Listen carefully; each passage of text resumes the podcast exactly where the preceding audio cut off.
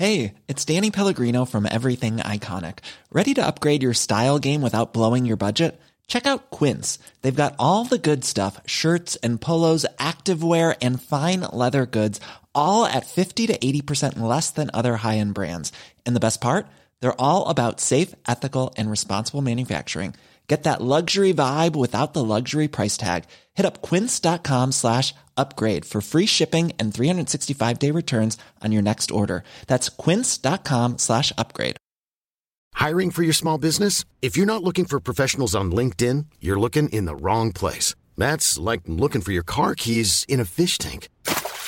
LinkedIn helps you hire professionals you can't find anywhere else, even those who aren't actively searching for a new job but might be open to the perfect role. In a given month, over 70% of LinkedIn users don't even visit other leading job sites. So start looking in the right place. With LinkedIn, you can hire professionals like a professional. Post your free job on linkedin.com slash people today.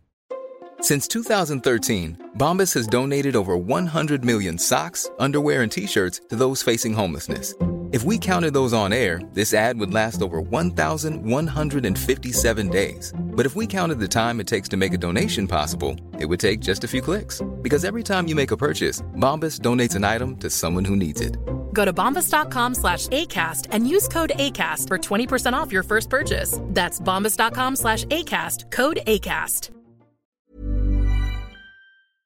Really poor performance from from Brighton and their setup, not even just that, their personnel. I mean, Veltman and Cucurella. How the fuck have these two cunts managed to stay off my radar for so long? Cheating, narky, pathetic bellends. This is Paul McGrath. You're listening to the Villa Podcast. That morning sky gave me a look. So I left while you were sleeping. That's all that was good. That was good. A good win, good performance, good, good first goal. A screamer of first goal. I'm playing it down there. Good goal for the striker. The striker scored. Clean sheet. Young lad comes on. Manager gets it right. I missed a string of wrong. We move. This was a good day. Aston Villa fans, can you fucking believe it? And I'll tell you what, Liam, I'll tell you a good stat. Since Aston Villa got promoted to the Premier League with Dean Smith, this is the first time they have won the 3:30 p.m. kickoff on a Saturday. Good day. Yeah, Good day. And we, we did start the game well. We started with a lot more energy than we had in the previous two games, but that's like like praising someone for not telling a widow that her husband was a cunt at the funeral. like running around is the least we should be expecting. But for the first 15 minutes, we had absolutely no composure in either attack or defence. And I'm going somewhere with this. And I was just strapping myself in for two hours of torture. I mean, to be able to speak during this podcast, I thought I was going to have to pin my my eyes open like Clockwork Orange, but with no need for the nausea inducing drugs because I'm already well conditioned to feeling sick watching Villa.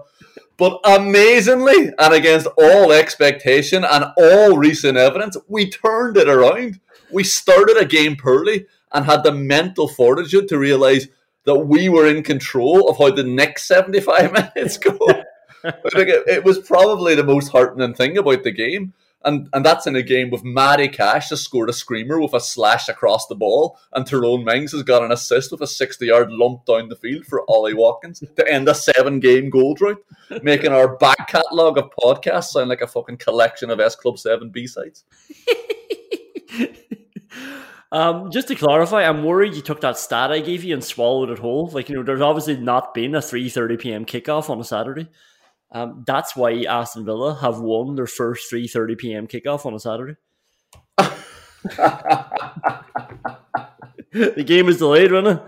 I can't believe I'm two minutes into the podcast and I'm explaining a really shit joke that we started with that. Let's talk about the goals. Yeah, let Matt Cash shoot. I have always said it. Matt Cash gets a side on goal. Let the man have a pop. Why not? Because you get glory out of it once every 27 times. But that was a screamer of a goal. Yeah, and we had just had our first bit of quality of the game, 15 minutes in with Ramsey with a trademark drive and, and a float to the back post. It doesn't quite work out because he's unfortunately floated it to Danny Ings. but the the touch and smash from Cash whenever it eventually gets recycled are, absolutely out of this world and completely out of character. I mean, this is the player who was this is the player he was threatening to be on the ball during the first few months of the season. Yeah. Little did we know that it was actually a threat, and he was planning on doing untold damage to our fucking mental health for the next few months. But we don't need to talk about that today. He got it right, and it was fucking incredible. Yeah, like getting it out of his feet was actually the biggest, probably uh, thing that impressed me most in that move because we've so often or too often over the last few games saw him get it trapped under his feet and standing over the ball. But that first touch, he put it right in front of himself and to give himself just the perfect amount of time to be able to connect with it before it gets blocked. It was uh, lovely, lovely stuff. Then he goes on and gets a yellow card. Let's let's talk about this for a second, right? So Matt Cash takes his top off, wants to reveal a message, gets a yellow card, right? Look, I know, like we we can all accept that we know if you take your top off, it's a yellow card, right? but can we just, I don't know, can, can, we expect a referee to apply a bit of common sense to this or turn a blind eye? Matt Cash whips his top off and he's revealing a message that says it's a message of support to a Polish footballer, Thomas Kędziora, who is in Kiev with his family, and he's just saying, "Stay strong to you and your family." And I, I just find it really, uh, it doesn't sit right with me at all that we think like we need to give us a yellow card. I think a referee would not be punished, and nobody would raise an eyebrow if he just turned his back on that and said, "Yeah, you know what? Some things are bigger than football." Like you know, I saw people say rules are rules like, what sort of shit sort of society are we creating here? What sort of shit sport have we created? And like it, it. I would have loved Matt Cash have gotten a second yellow there today. They really exposed just how pathetic a decision that was. Like just to not let him do it because the confusion lies in. If you looked at the Man City Everton game there, lovely, lovely sort of bit of solidarity before the match. Everybody standing up, applauding, applauding Ukraine flags straight down. The Man City players wearing, you know, no war t-shirts or tracksuit tops, whatever they were. Um, the Premier League has been tweeting from grounds around the country. You know, like here's what everybody here's the messages from all these stadiums. So the Premier League are condoning that, just not when it comes down to an actual player, then trying to give out a message of support to a teammate as well. And obviously the the wider impact and the wider people that he's speaking to there. And I just think it's it's so sickening that like yeah, no, no, sorry. Like, so we can talk about rules or rules, but the rule is shite as well. So, like, if we can take that incident in isolation and say he shouldn't have been given a yellow card for that, let's just let's just let it go for today. But let's go back to the rule. Like, who? What does football? What does football think it is? Like, this is such a pathetic rule. Like, I, I think it's because they want the sponsorships to be revealed at all times. Like, how fucking sad is that? Is football not making enough money that they can't just turn around to a sponsor and say, you know what? Sometimes every 37 goals, you might not be on somebody's shirt, one player's shirt, for whatever like amount of seconds, 10 seconds. Get over it, suck it up. You're getting great exposure here to billions of people. And I, I, find it really uncomfortable that like if you go through incident for incident, there are way more yellow cards handed out for people taking off their shirt. If you look in, like, what do we think the clientele is for football? Look in the stadium, like everybody just has their shirt off. People are drinking beer, or fighting. Like, it's just, why are football pretending like it's so out of character and out of sync with the sport that somebody might remove an item of their uniform? Like, let's protect the sanctity of a full kit. It's it's it's a bonkers rule in the first place. So we could talk about this one incident and say that was really shite what they did. But we can also go back to the rules. Like, can we look at this rule, by the way? The fact that people are getting yellow cards for this, more yellow cards than they would be getting for boys diving. How sad is that? Like, what sort of message is that sending out? It's worse to take off your shirt because you're no longer wearing a full kit. It's worse to do that than it is to dive and cheat. yeah, I mean, like, yeah, any sort of rational thought pattern would have made something click in the ref's head that this might have something to do with recent events, and he could have easily just turned a blind eye because, you know, he waited. They waited for the game to reset before he did it, and Matt Cash seemed confused because it was so long ago, and also because of obviously what he thought he was showing a message of solidarity with his mate. That should be fine. Like showing over exuberance in a celebration is is just a yellow card offense, and that includes taking off your shirt. I mean, what like what I assume the defense that we give here is so it doesn't rile up the crowd. Do me a fucking favor. The crowd is not going to be riled up by one player taking off their shirt and running towards their own fans. That's not going to be the thing. That's not the straw that's going to break the camel's back. And the ref can make a decision if the fucking the person has been over exuberant or has been incendiary towards the opposition crowd. Like everybody can tell if he's being a cunt. If he starts giving the finger, give him a yellow card. You know, you know, take taking off his shirt and whooping it around his head. And if it is for sponsorship reasons, sure, we might as well ban diving on your chest after you've scored as well. Like, where can we fucking stop with this? It's absolute nonsense. Yeah, the commentator said uh, in the second half, I think it was um, Martinez. We'll talk about that later. I think it was uh, Martinez got booked. He said that's the fifth Villa player booked now. Usually means a letter from the FA. Well, you know what? I hope the FA send that letter, and I hope they send a fucking return address along with it. Because if I was Aston Villa, I would have a few things I'd like to put down in writing, and I'd like to send it off to them to read because that is. It's actually a bit disgusting. I don't care if rules are rules. It's a bit shite that you would get punished for trying to stand in solidarity with someone that the Premier League are condoning all over the country that same day. It's it's terrible. So out of kilter. The optics are bad. Yeah, but it's not even like he was. It's not like he wasn't even picking a side. The side he was picking was his fucking mate who was Yeah. in a war zone. Like that's all. It, that's all it said. It's not like it was in any way political. It just said, "I hope you don't die, pal." Like you know, it was fucking insane that he wouldn't. That's mental stuff. Nah, it's it's, it's so shite. And uh, you that the referee completely let that game get away from him. Like you know it's bad when they say Robert Brooks making his third Premier League appearance ever before the before the match. I'm like Jesus, he he just lost control of that game after about half an hour. It got to a stage. The foul count in the first half was twelve, and he had handed out six yellow cards. a yellow card every two fouls. Like and, and Brighton were actually targeting him then. Like they were actually trying to lean into how bad this referee was, and he was so bad that he couldn't fucking realize it. He just got swept up in it all. And uh, once again, another great job by the Premier League in promoting somebody doesn't look cut out for it. It was like, "Wh- when did Villa sign up for this fucking internship program with the PGMOL? Like, it's nonsense. That's two weeks in a row. It's but they can't just be giving lads a go. Do, do you want to ref a game here? Like uh, these two teams as well are soft as shite. I mean, they don't want the scrap. That ref might as well have been egging them on, flapping his arms and clucking like a fucking chicken. He completely lost the run of himself and lost control of the game. Uh, It reminded me of a time two lads in my year in school were told they were fighting each other at the back gates at half three. They were told this by other people. Like they had no involvement in the organisation of this fight and no idea why they were fighting. And then when they got out there, they were just kind of standing around until everybody started closing in on them. And they were standing so close to each other, you could see the panic. And then one of them just swung an absolute haymaker. It was rubbish, hit off the guy's shoulder. But because they had been forced together, like this referee forced fucking Villa and Brighton together, they ended up having a fight and it was a mess. I think one of the guys ended up putting putting the other lad's head in the school bag or something mental like that. More backgate stories, please. Um, 2 0. Ollie Watkins. Like like we say, let Matt Cash shoot whenever he has the ball. We've always said that. Let Tyrone Mings hoof the ball over the top whenever he has the ball. We've always said that as well, haven't we? yeah, 478th time lucky for the Mings Watkins combo. I mean, it's not, it's not even one of Tyrone's more measured balls. I mean, he's he's under a bit of pressure and it's an out. Ollie Watkins is always an out.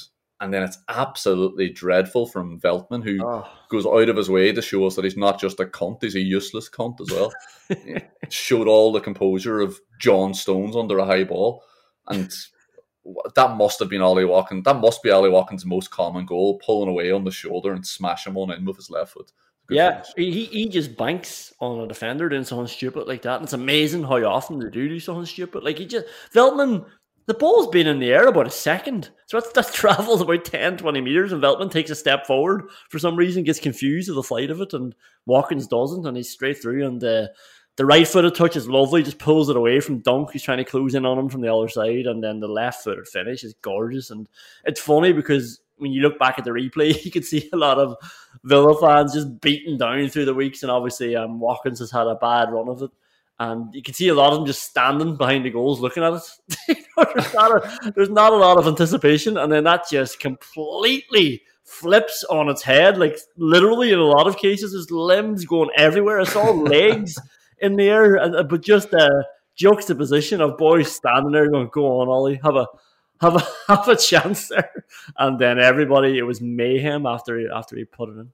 Yeah, it caught everybody by surprise. There must have been something in the way his body shape was because the keeper, the keeper's positioning was really weird as well. It was like he wasn't expecting the shot. He went down with his down on his left knee, and then the ball just whipped past him, and he didn't seem to be expecting it either. But it was it was like an amazing camera angle from behind Watkins to see that going in.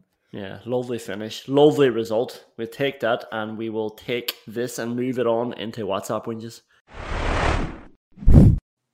First WhatsApp whinge. What on earth was Ollie Watkins complaining about to Matt Cash after he's just scored a screamer? Matt Cash has scored, well, probably the second best goal he's ever going to score. Um, and Ollie Watkins, it seems to be gesturing to him. I don't know, was it like, you know, yeah, I would have done pretty much the same thing? Or was it like, you know, play me the fucking ball a bit more or put your shirt on? I don't know. Like, he, he didn't seem that happy about it. Like, he- I don't know. I don't want to turn this into a bit of a Ronaldo thing. What happens when an older player scores? Watkins just sort of scooped the ball up and, and walked out towards him and then started seemingly giving out to him. Yeah, well, like this is the thing. Is it's a tricky situation, and Matt Cash technically got away with one there. I mean, everything else we've ever seen from Matt Cash would tell you that he puts that into Rosette or more typically into a defender's ankles. So Ollie Watkins was probably saying, "Okay, you got away with it this time, but you know, next time let's do the right thing, make the right decision." yeah, yeah. I'll have to look back to see where Watkins. Well, maybe Watkins is wide open. I don't know. Um, we give him the benefit of the doubt. If Watkins didn't score today, I would be feeling a lot more angry at him. For, at, least, at least this player's fucking scoring. At least this player's shooting. Yeah, well, like that's the thing, and and then it, it's unlikely to be what I just said. But even if it was, it is the right thing if it goes fucking flying in off the back post. Yeah, yeah, exactly. Second WhatsApp whinge. Does Douglas Luiz, here we go. does, does Douglas Luiz actually think diving as a number six is a good idea? And, you know, does he think that diving is a good idea? When you're not in possession, you don't have the ball, and you have given the ball away. So why on earth would diving now be a, a good solution to what's just happened, the problem that you've just created? Yeah, I mean, like pulling on a twenty-yard pass is unforgivable. When doing it twice, I mean, we have to assume he was taken off early so that Langa could terminate his contract before the game was up, so that they weren't obligated to give him a lift home on the coach. Well, obviously, we don't have to assume that, of course, because we know he was taken off early because he was a liability because he appears to be brain dead, but still somehow able to send neurological impulses to his muscle fibers so that his body is animate because his fucking brain isn't. I mean, the only thing he could have done to make his performance worse was to lose the ball in the middle of the pitch. And instead of winning the ball, instead of fouling the man, instead of taking the joy out of his afternoon, he takes the joy out of all our afternoons. He lifts his knees and goes sliding across the ground in the worst attempt at a foul ever, screaming as he just watches the opposition player go streaming through the middle. He can't do that. You've lost the ball. Like you say, he's dived after the other player has the ball and is moving forward. Get fucking back. What are you playing at? I can't believe that I have seen this too much now. I have seen Douglas Luiz give the ball away right in the middle of the pitch and proceed to bend his knees, like make his body completely stiff as if he's just been shot dead and now fall over on that body as he just has a little peek to hope that Konsa or Mings can pull him out of another hole. Like, I can't, honestly, I remember one time, you know, when you're all, all these little, like, you know, development, uh, things that you go through when you're growing up, like these little landmarks that you go through. I remember one time I was playing a, a game of football in primary school and I couldn't catch somebody. I remember they were just far too fast for me. And I fell down, pretended I was injured. And I've never, ever forgotten that. How sad is that? And, you know, I've, I think I've always judged other people harshly then when I think that they're doing that now when they're older because I promised myself I would never, ever do that again. How, like, you know, how pathetic. Like, just gave up on it. I, I, I wanted out of the situation. I wanted to be somebody else to just take pity on me. I pretended something happened to me. Douglas Luiz is doing this over and over at Premier League level when he is the one, he's the one been tasked with saving these situations. Yeah, I I mean, that, uh, I appreciate your honesty there, but that's probably something you should have kept to yourself because it's definitely something I'll bring up again. But it's it's terrible that he's that he's that he's, the dive is absolutely atrocious. It's pathetic. It's mentally weak, and it's not it's not even a believable dive. But that was the second time he pulled a twenty yard pass. I mean, that is just unforgivable. Like it wasn't a difficult skill. I mean, you can pull a shot when you're under pressure and you're panicking, maybe because you're through on goal. Pull a 50 yard crossfield pass, even hook a cross out of play. We find people for that. But rolling the ball to your fucking left back and you're passing it to a bright player, not even close to him. Like it was so far out of position. Yeah. It was a laugh. Yeah, and once again, he's doing it like you said to a left, but he's doing it to a defender who's pushing up, and it's a simple pass across, and he can't do it. Like, yeah, if, crossing the ball out of play is a fine, maybe you're right. This is a contract termination move.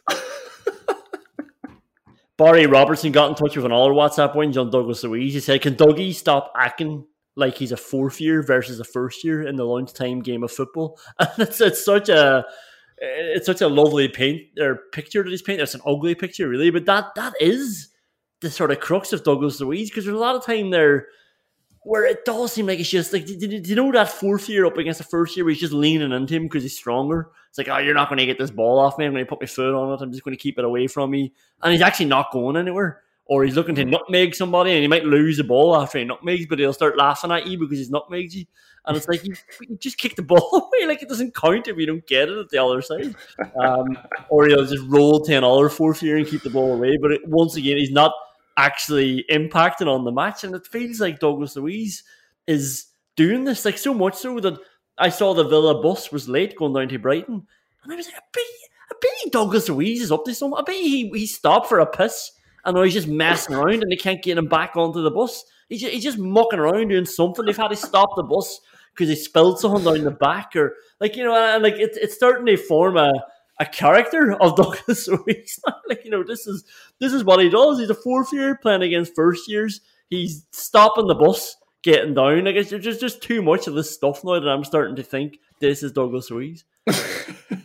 Douglas Luiz is to blame for traffic. Uh, yeah, it, it, it is a good image, but the, the other thing to think about that is that the fourth year is is typically stronger and is typically better at football. Douglas Luiz is neither of those things whenever he's on a Premier League football pitch. yeah, yeah, yeah. Maybe that's maybe that's the crux of it. Like, yeah, he's trying to do this stuff and always ends up losing the ball. Um, next WhatsApp whinge. All right, I don't want Martinez getting a yellow every single time we're in the lead. This must be the last three times we've taken a lead against the team. Martinez gets a yellow card. We can't, can't be doing this all the time. Like, come on. Yeah, it's it's it's out of hand now at this stage, and as well, he's going to give himself a reputation. Do you know, like every time Sterling falls over, somebody assumes it's a dive. He's, he's never going to get another penalty, Raheem Sterling, in his life probably. And every time Martinez holds the ball, it will seem like to everybody else that it's lasted 15 seconds, whenever only seconds have drifted by, because he's really fucking obvious about it as well. There's, there's nothing subtle about him. Maybe that's to do with his size as well. it's just too fucking obvious on the pitch. But I think it's mostly just because everybody is well attuned to the fact that he's an arsehole. Yeah, like rest want to give that yellow now. Like they want to show that they're they're honest. Like, and I don't want to have this feeling. Like as soon as Villa wanted to the lead, it's like, oh god, our keeper's going to get suspended. And I don't know how many yellow cards he has, but I know that he's going to get close to being suspended for a match now as well. Douglas Luiz also like, yeah, we talked about him kicking the ball away from people practicing free kicks. Like, like this, he's just he is a fourth year run right. It could be an in betweeners. You know, people trying to take free kicks and he's poking it away, going way, stopping the team bus getting down. And yeah, he's just leaning into boys and, and losing the ball, pretending to dive. Having too much crack, really, and it's not what I want to see from our enforcer. Um, last WhatsApp whinge. Just do that every week. Just do that. Like, what's the, that was way better. Just, just keep doing that. What was the issue? What was the issue the last few weeks? Do that. Yeah, but like we, we changed a lot of things today. to be fair, changed the formation, that worked, changed the players' attitudes, changed as well. And if we could do that every week, but that's the thing, these things should be absolute bare minimums. Steven Gerrard was desperate for a form to shoehorn a formation in for Aston Villa that wasn't working, and he should have just done what he did today, changed it, and had a look at something else. He's still early in the job. He still has to figure out how it's going to work with these players. He didn't get to sign everybody that he wanted, so he should have adapted to that. I mean, it's not, it's not a great sign for a manager whenever they're rigidly sticking to the one formation that they know, regardless of the players that they have available. And it's a really bad sign for the players whenever their fucking attitude stinks and they've stopped running. So those two things should have been the absolute bare minimum. And yes, that is just what we should do every week. nice segue, um, because we're going to talk about the formation next after this. Good evening. I wanted to speak directly to our supporters to confirm the transfer of our captain, Jack Grealish. And now we've been gutted. Organ donors for the rich. Boston's taking our kidneys. Yankees are taking our heart. And to explain the background to this move. It's an unfair game. We offered Jack a new contract to stay at the club. Like this is business as usual. It's not we agreed to incorporate a so called release clause into his contract. Billy, that's trouble. Billy, if I may, uh, he certainly has had his problems off the field. Jack finally decided that he would like to go to City. We're trying to solve the problem here, Billy. Not like this, you're not. You're not even looking at the problem. We have planned accordingly. We got to think differently. It was never our intention to replace Jack with one footballer. Guys, we're still trying to replace Giambi. I told you we can't do it. We can't do it. Our strategy was to analyze and break down Jack's key attributes. Now, what we might be able to do is recreate him. Recreate him in the aggregate. The what? A what? His creativity, his assists, his goals. That's what we're looking for. And to find these qualities and others in three forward players. Three ball players, three ball players. And in doing so, have also reduced an over dependency on one brilliant footballer. Add that up and you get Emiliano Buendia, Leon Bailey, and Danny Ings. They truly are the future.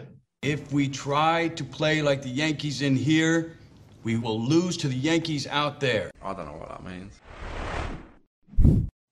All right, let's get straight into the Tim Sherwood. We played two number 10s and bamboozled them award. Well, we ditched our two number 10s, and the first nomination is the Diamond. I think it created a bit more space, didn't it? Like, it's definitely less predictable. And I think the two number 10s, you know, when teams started to work it out, it just encouraged them to trap us a little bit. It felt like, yeah, it was a bit obvious what we were looking to do through the middle. It was easier to close us down, easier to slow us down. We didn't have um, another player stretching teams. We were sort of just getting caught over ourselves, and we emboldened fullbacks to get forward and pin us back and pin Ramsey and McGinn back. Just the change of putting. I know we can talk about Ings and Watkins and stuff like that, but having an extra body up top and then having extra runners, it just seemed to create more space. Yeah, and we had to make a change, and I think the the two number tens was the obvious choice. I mean, it was bamboozling us. We we couldn't couldn't get enough people forward and defensively. We were a shambles as well. We were asking our fullbacks to attack and defend on their own. Buendia and Coutinho were just kind of aimlessly occupying space in the defensive setup, and that forced the midfielders to go too wide, or in other cases, encouraged them to go wide because they thought there were enough bodies in the middle, but it was Buendia and Coutinho not really doing much, and hence so we were too porous as well.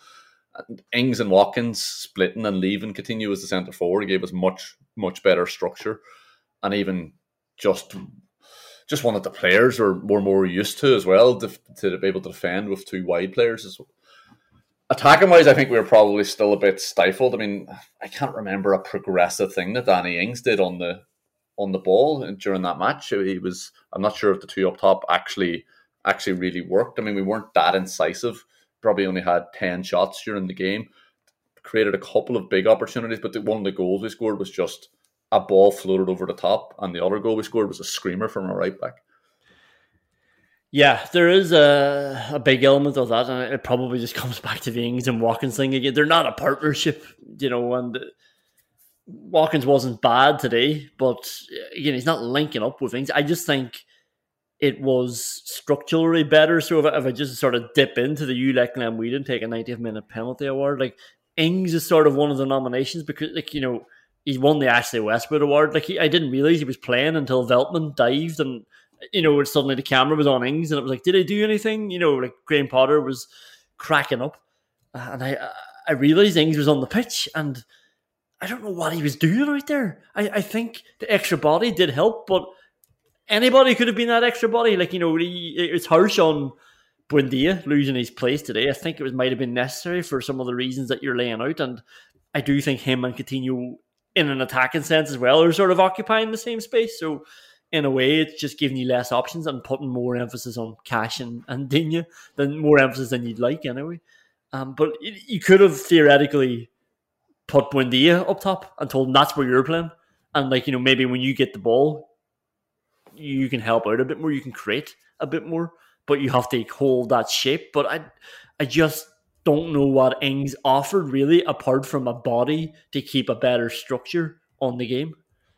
Well, that's it. Like, yeah, I mean, if you if you were worried about picking Buendia because you didn't think he would play as a centre forward, he wouldn't stretch the opposition, he wouldn't be disciplined and wouldn't run in behind relentlessly off the shoulders, then picking Danny Ings wasn't your answer either. Exactly. I mean, exactly. Yeah, you're, uh, but we, I, I do know that Buendia would have come out. He would have occupied the same space. He would have gotten a Coutinho's way, and it wouldn't have.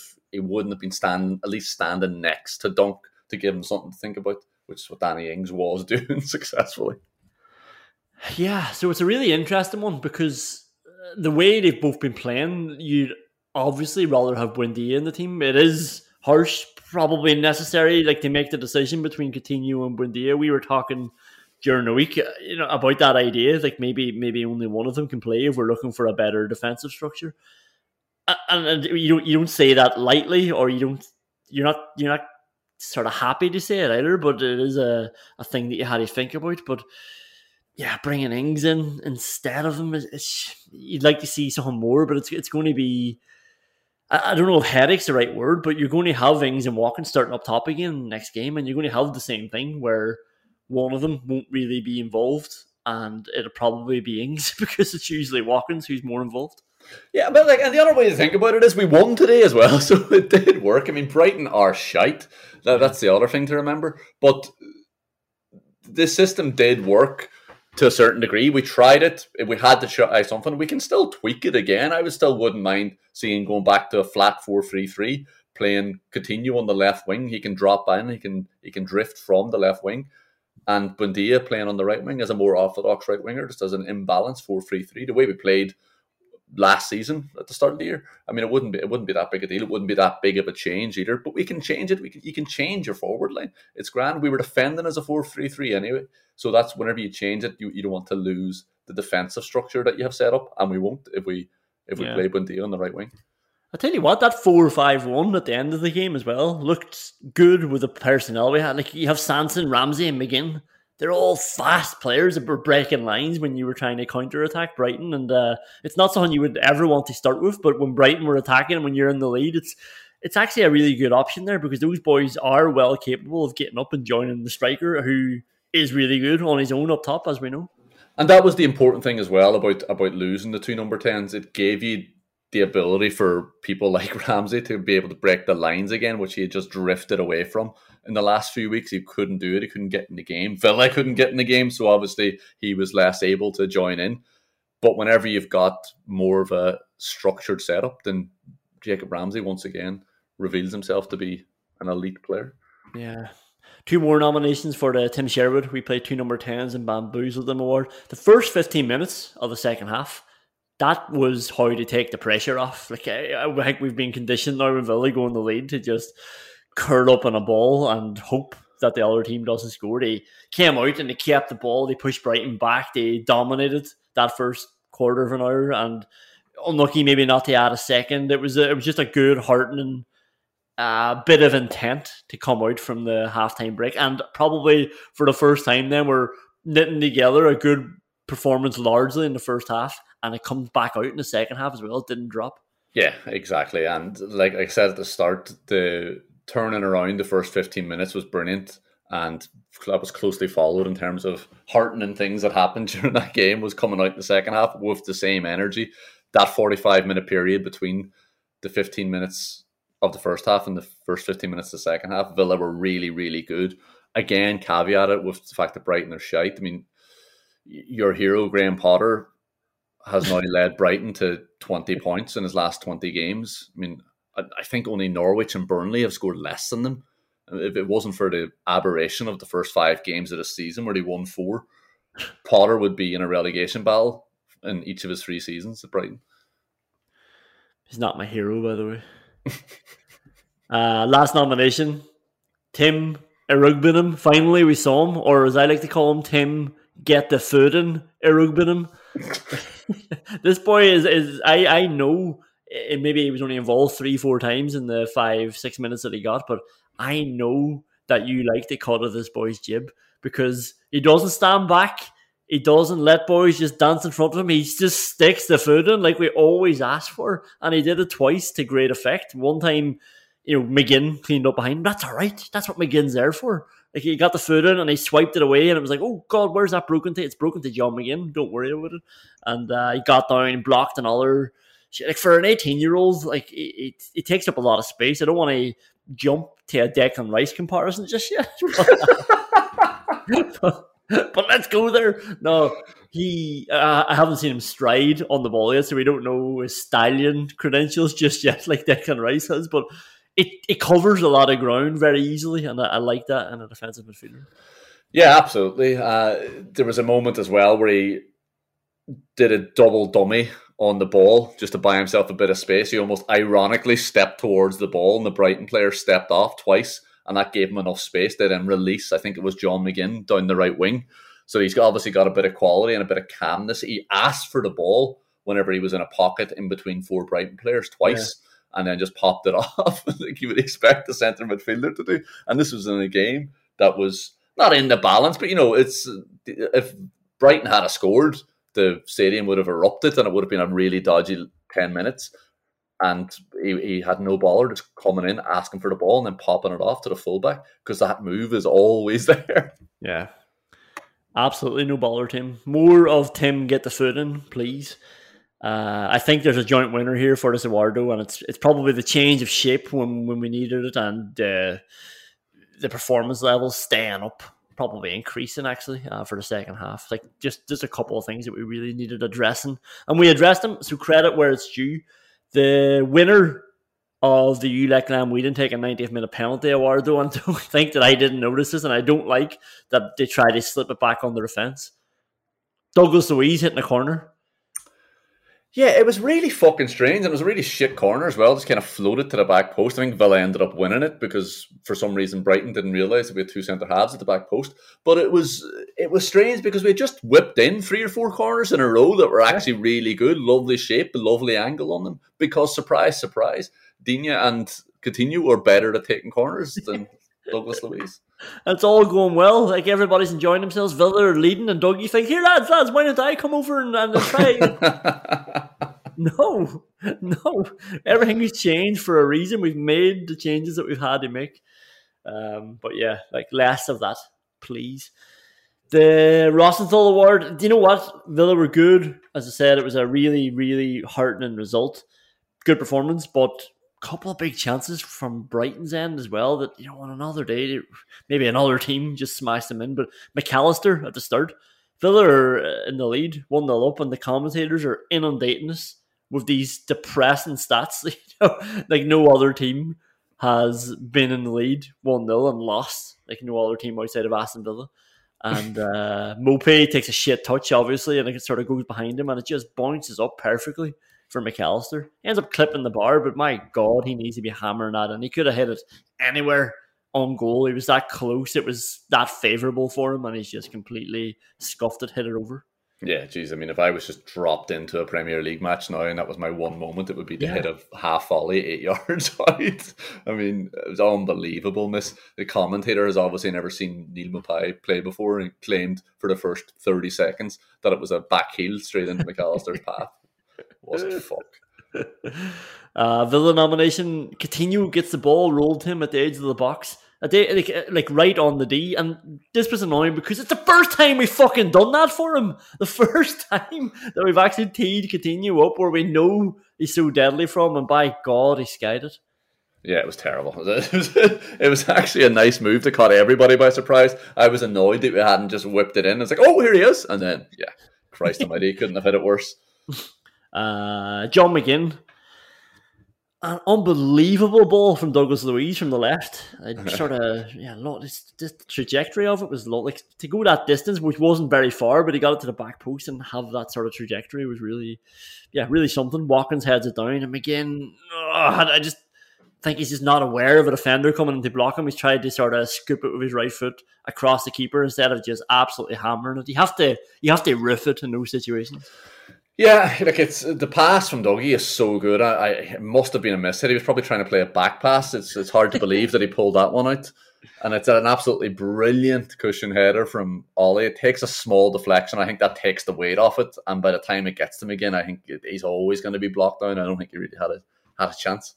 Yeah, uh, not really a nomination. A great run from Jacob Ramsey. Just kept barging his way through. It was like he was playing underage, but he was too old for the age group, and he just kept winning the ball off boys who were trying to clear it. And he got blocked down, but he was always going to get blocked down the way the ball broke for him. And I think the winner is Mr. Danny Welbeck at the back post, six yards out. It's 2 0 to Villa, but this could have uh, could have really lit that stadium up, which has a really rare atmosphere. It's, it's a really uh, good atmosphere sometimes. It's bizarre. And then people just leave. It's like they, they seem to be really on their backs quite often, but when they get a chance and they get a sniff, there's a good bit of noise coming from that small stadium. But Welbeck is at the back post. Cash misses the, the cross, and oh my god, it's, it's terrible. It's like if that, that was a Villa player, we would be beside ourselves.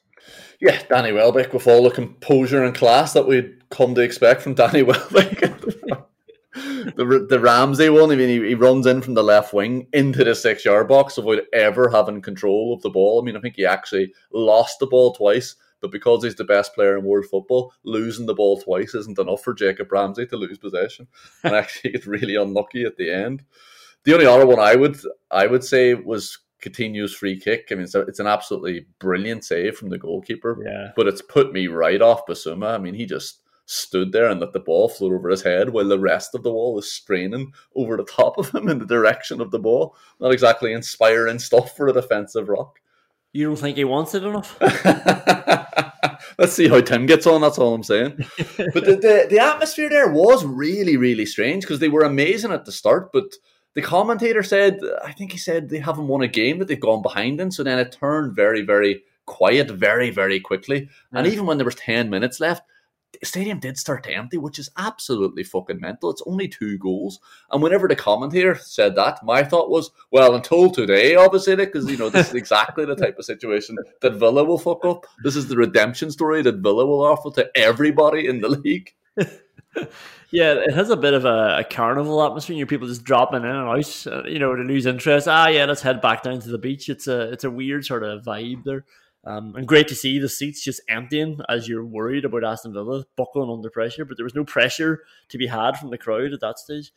Um, very quickly, the Peter Enckelman "What the fuck" award.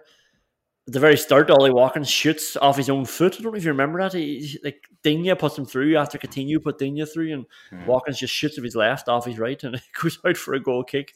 Um, one that really annoyed me. Look, the winner is obviously Douglas Luiz, so there was no point in really talking about the rest of them. Uh, that, that Douglas Luiz non-pass to to Digne or attempted pass, but um, followed by the dive, obviously. So it's a double whammy for Doug, Dougie, but.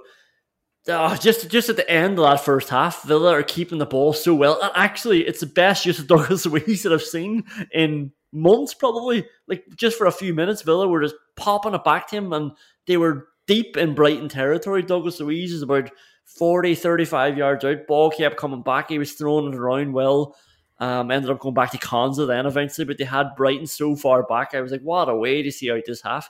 And then Konsa just tries to push a ball through to, I think it was Watkins, and it got cut out, and Brighton break, and they got a corner, and I think Bissouma blazed one over from the corner, but just unnecessary. There was 40 more seconds to keep possession, even keep the pressure on, and the centre half tries to push a ball through that Watkins probably wasn't going to hold keep hold of anyway because they were you know there were so many players around him and actually his touch wasn't great to start off the game with that first half especially so it was like just just give it back to Dougie that's how bad it was keep giving it to Dougie Yeah, I didn't actually mind it. Whip one into your centre forward and catch them out. The pass, the only thing disappointing from the pass for me was that he didn't keep it on the ground. He couldn't rattle it through to him properly. He mishit the ball. I don't think there was anything particularly wrong with the, the attempt.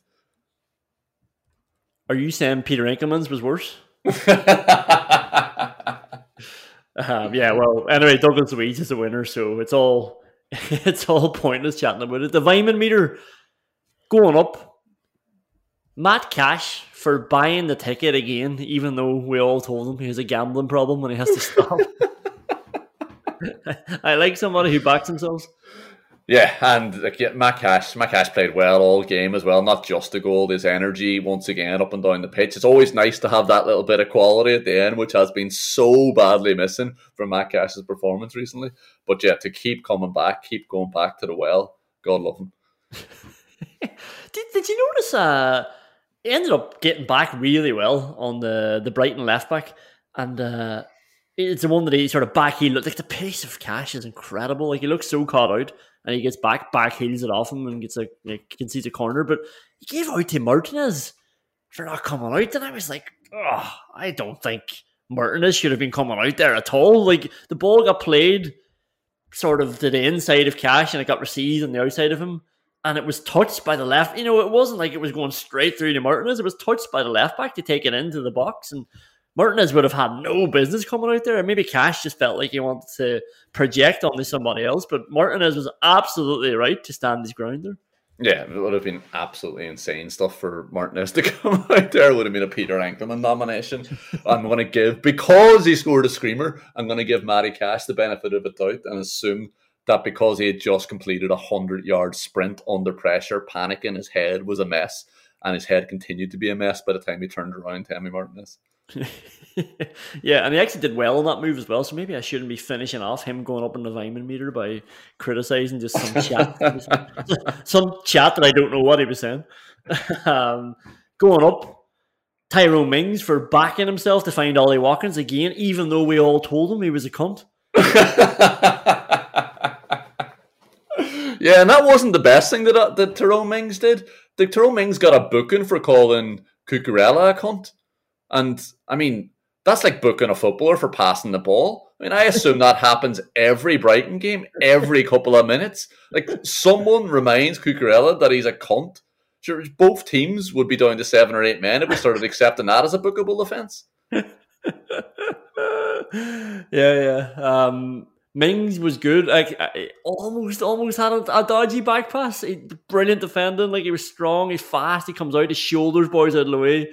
Wins it back. Actually, a good bit of footwork to turn around, and then just almost sells it short. And it's Tim Martinez, thank God, who just stops on the ball and lets the striker run past him. Martinez decides if I if everything just stops here, he's going to keep going, and then he, poke, he pokes it out as an other player comes in, just pokes it back out to Tyrone Mings, and they're both giving each other thumbs up as they're under pressure. It's like get fucking rid of it, but um. Yeah, once I think this is a few games in a row now. In fairness, that uh, Mings has been good. Yeah, absolutely. Mings was Mings was very, very, very good today, and I, I, assume he was just trying to lure in the Brighton defender so that he could buy himself a little bit of space so he could hook one over the top for Ollie Watkins. um, good to see Konsa back. Good to see Watkins scoring, but going up as well. Mr. John McGinn, I thought he was he was pretty good. Thought he started a bit ropily, actually losing the ball a few times. I was sort of thinking he needs that message sent to him that everybody wanted sent to him. you know, like as if John McGinn's not going to bring honesty. Like that's what he brings anyway. Like he might not be good all the time, but he's always going to give it everything. And he sometimes needs to be saved from himself. But I thought he got it right eventually today. Ball of energy, and then he went into number six interestingly, like we've seen him there before with a partner, but he actually looked like he was coping with it well there. If you give him that task, I think he's going to do it well if he just put him there on his own. Yeah, John McGinn had been playing really poorly. His, quality on the ball was bad. He, he wasn't seeing things. He was overhitting things. He was playing things at the wrong time. He was he was ending moves a lot for Villa. Couldn't get himself in the game. He was too deep for the last couple of weeks. And sometimes, whenever you're playing like that, whenever you just don't have the touch, whenever you don't have the feel, just stop trying to play that Yeah. aggressively. Just hit, you know, calm it down a little bit. The game will come to you. And Brighton certainly came to him so often during that game as well that he was able to use his arse. He was able to play his way into the game. And whenever you have the effort, if you're playing shit, just run. And John Yeah. McGinn will do that every time. Brighton have a weird setup. Sometimes it was almost like a bit of a lead setup. Like I, I think Brighton sort of flick between being really cautious to being a bit, a bit silly. Like you would see Bissouma charging out when John McGinn is receiving the ball. Like obviously he's been told, like you know, go put pressure on him, but McGinn sort of rolls around him like he does, and it just sort of opens everything up. And now Bissouma, the player that they should want, like imagine the way we talk with Douglas Luiz. Imagine we had Bissouma and we paid forty million for him, and we're seeing him charging into the opposition box to try and put a bit of pressure on, only to get rolled. Like we would be losing our minds. And yeah, they're they're a bit weird sometimes how they just leave themselves open. Yeah, they were they were so exposed back there. It was it was insane stuff. That was really really really poor performance from from Brighton and their setup. Not even just that, their personnel. I mean, Veltman and Cucurella. How the fuck have these two cunts managed to stay off my radar for so long? Cheating, narky, pathetic bellends, throwing themselves to the ground, hounding the referee, holding their faces, and they started the game as centre halves. Like I, I don't want to confuse you, Con. You're not currently listening to Talk Sport, but centre halves can't be at that shit. Yeah, yeah. Actually, it's it's fitting that you say that because going down on the Weimann meter, I have Brighton players every time someone challenged them. And, uh, yeah, mostly mostly those two pricks. Yeah, but uh, th- they were so pathetic, but it was also working. I mean, there was a there's a period there where the referee gave two yellow cards for shirt holding. I mean, first off, neither player should be booked for that. And secondly, what an absolute fucking cop out. Grow up. You're a professional referee. You can't just book two people because you don't know what happened.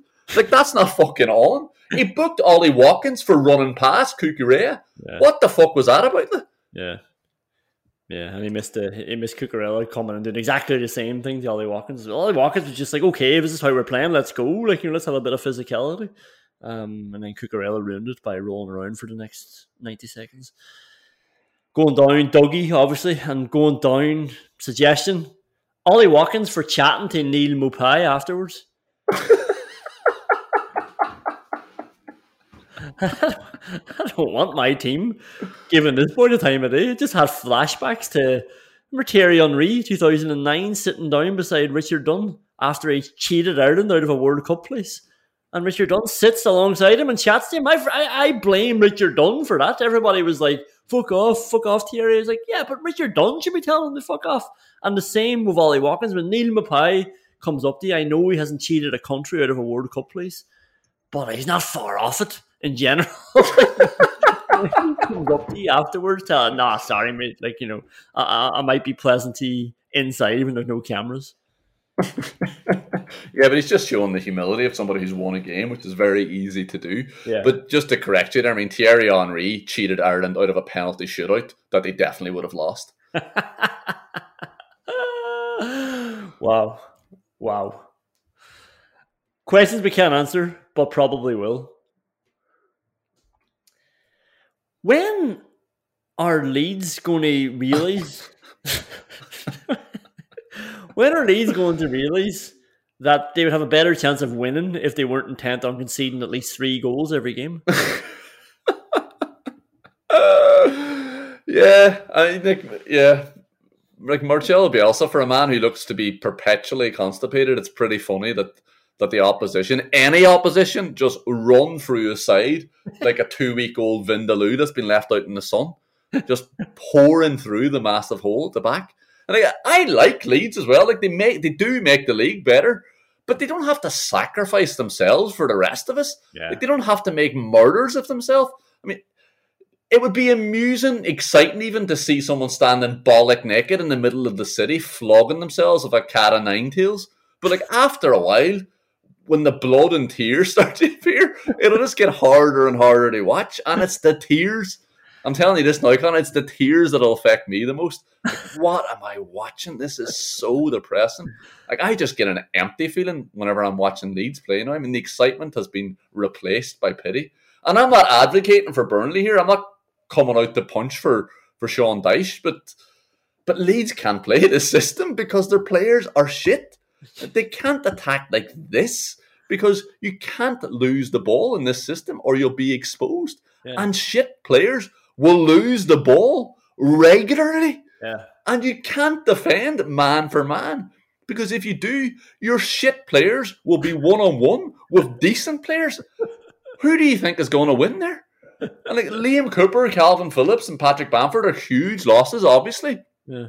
But that just makes the persistence with this system all the more ridiculous.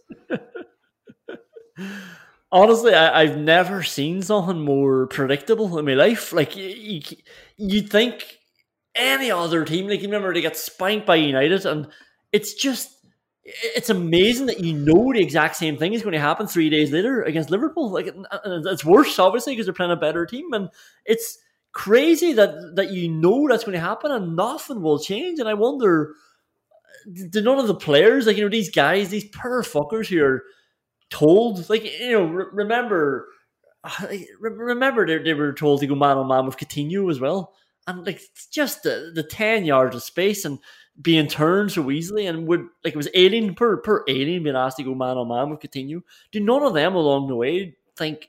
Maybe we should say, look, I don't think I'm actually up to this, or maybe maybe three of us will get the better of this man, man on man, but like they're going to end up being six on three because the rest of us aren't going to be able to stay man on man. I think it's bizarre. And like you say about the persistence, like Leeds now have conceded 60 goals in 26 games. Like so that's that's that's 2.3 goals a game. Like it's absolutely insane. And it, obviously, you know, Bielsa's done an incredible job, like overall with Leeds, and it has been really exciting as well. And like you say, like it is, like, yeah, I actually do like Leeds. I know we've got a bit of a, a fake rivalry built up now over the last couple of years, but but yeah, it's, it's great having them back, sort of thing on the whole. But he, he does a lot of research and analysis, and apparently he watches so many games during the you know, during uh, every day, and I, I really believe it as well. But what what is he watching them for? Like, what, why is he spying on all the teams? Like, is, is he just obsessed with football, which is absolutely fine? But he is not applying anything he's learning from any of these other teams. He's not taking away any. He's just going out and doing exactly the same thing again. So he actually just must enjoy being cons- like consumed with football, and he's not like taking that back into the Leeds changing rooms anyway. Yeah, it's it's absolutely it's absolutely mad. I mean, they've they've conceded twenty goals in the last five games. They've played Everton and Aston Villa in that time. I mean, fucking hell, that's a, that's a just beyond the joke. Yeah, Villa's next two games actually, Watford and Newcastle as well, who you would think are worse than Leeds. Villa's next two games, their uh, average xG was not 0.7. but they managed to hit Leeds for three. Like it's uh ah, it's crazy. God love them. Second one, last one. Does Mark Hughes really think his head won't explode by taking a League Two side? Yeah, I mean, of all the things from 15 years ago, you know, Olof Mellberg booing Villa off the pitch because they didn't go top of the table, my ability to have a pint without having to write the following week off. Mark Hughes' relevance wouldn't have been very high on my list of things I would like to have seen make a comeback. and the, the best thing about this is that Mark Hughes is rele- is only relevant because it's so fucking bizarre that he's taken the League Two job. He's taking the Bradford job for anybody. Like a lot of people probably missed it, and I can't believe it. Like, yeah, he's had a career in the Premier League. He's, he's been all right. The thing I would say about Mark Hughes is that he does just seem absolutely insane. Like he seems like he's going to burst at any point. So I always wondered, like, how long could he actually stay in the changing room? Like he seems very angry, Uh, he seems very short fused, and he seems like he makes a lot of promises that he doesn't deliver on. I always remember twice, two jobs, QPR and Stoke maybe, but he'd come out and be like, "That's never going to happen again under my watch." And then, of course, like you know, it does happen again, and obviously he gets more and more crazy and more and more wound up. And I just can't believe that this player as well, who's played at that level, and then his manager who's managed at that level, and you know, as I said, did relatively well and play like manage better players. He's now gone to the fourth tier, and he thinks he's got the temperament to handle it. Yeah, like it, it is going to be unbelievably tough for him. I mean, he's just gotten beaten 2 0 by Mansfield. that's, that's, that's Mark Hughes' life now. Oh, God. Uh, could be worse. You could be Steve Bruce uh, just taking West Brom further and further down the championship table. Um, but it could be a lot better if you supported Aston Villa. Here we are, off the back of a win. We all deserve that one, and now another week to enjoy it. Southampton at home next. We know they're going to play 4 4 2. Let's set up accordingly. Let's not be surprised by it. we know what Southampton are bringing. Let's not do a Marcelo Bielsa on it. Let's uh, let's maybe adapt for that. But that was good. Um, delighted with the win. Delighted with the response.